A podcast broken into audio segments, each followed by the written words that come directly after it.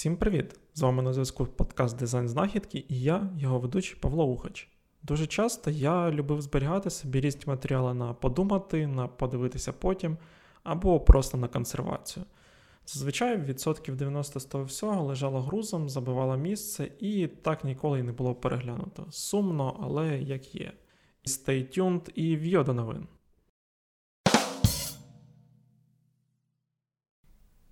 Рівно півтора роки назад я сидів вдома, відпочивав після звільнення з роботи та думав, що робити далі в своєму професійному житті. Багато перелопачував різної інформації, читав, як краще проходити інтерв'ю та як готуватися до них. Роздуми про це наштовхнули мене на думку зробити свій невеликий продукт. А ось на днях я побачив е, сервіс від Гугла, який допомагає пройтися з питаннями, які задають на інтерв'ю в топових компаніях, та є можливість практикуватися в відповідях на них.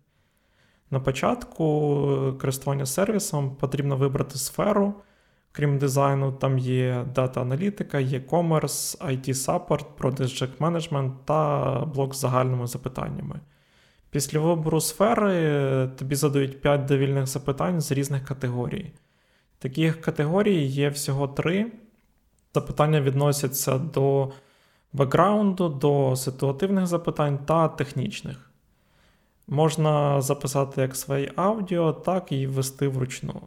Бекграунд запитання стосуються вашого минулого навчання та досвіду. Вони можуть містити запитання про освіту, минулу роботу, інтереси та професійні цілі від роботи.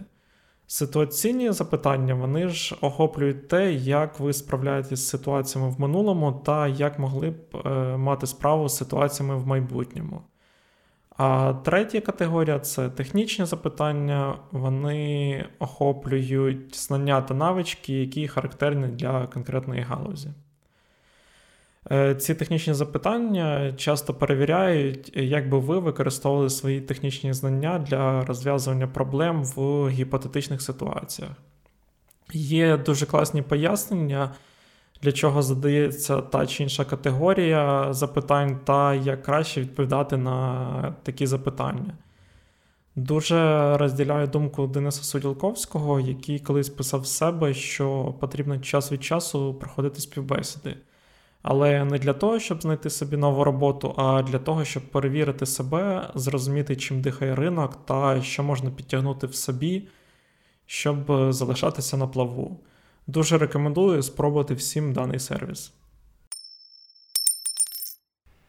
Наступне, про що хотів би розповісти, це цікава методика чи радше інструмент для комунікації всередині команд.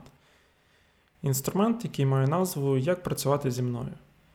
Перший раз згадку про це я зустрів в одного з своїх перших босів по дизайну Вовою Смірновим. Воно колись відклалося в голові, і я спробував собі це записати та якось успішно закинув до теперішніх часів. Нещодавно готуючи лекцію по продуктовим процесам для своїх студентів в прожекторі, я згадав за цей документ, е, спробував знайти його. І як виявилось, е, цим активно користуються в інших компаніях, але не так, щоб публічно згадують про це.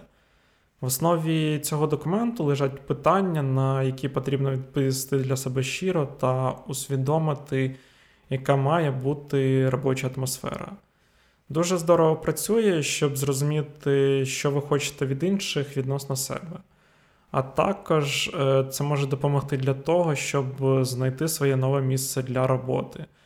Наприклад, е, можна поспілкуватися з потенційними майбутніми колегами та запитати пункти, які вас цікавлять.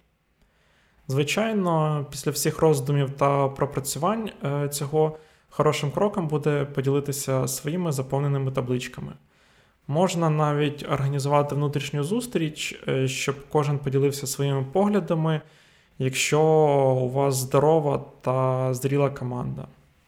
Читав відгуки, що після практик розповісти всередині всі в команді розслабляються, наче знімають тягар з плеч та просто видихають.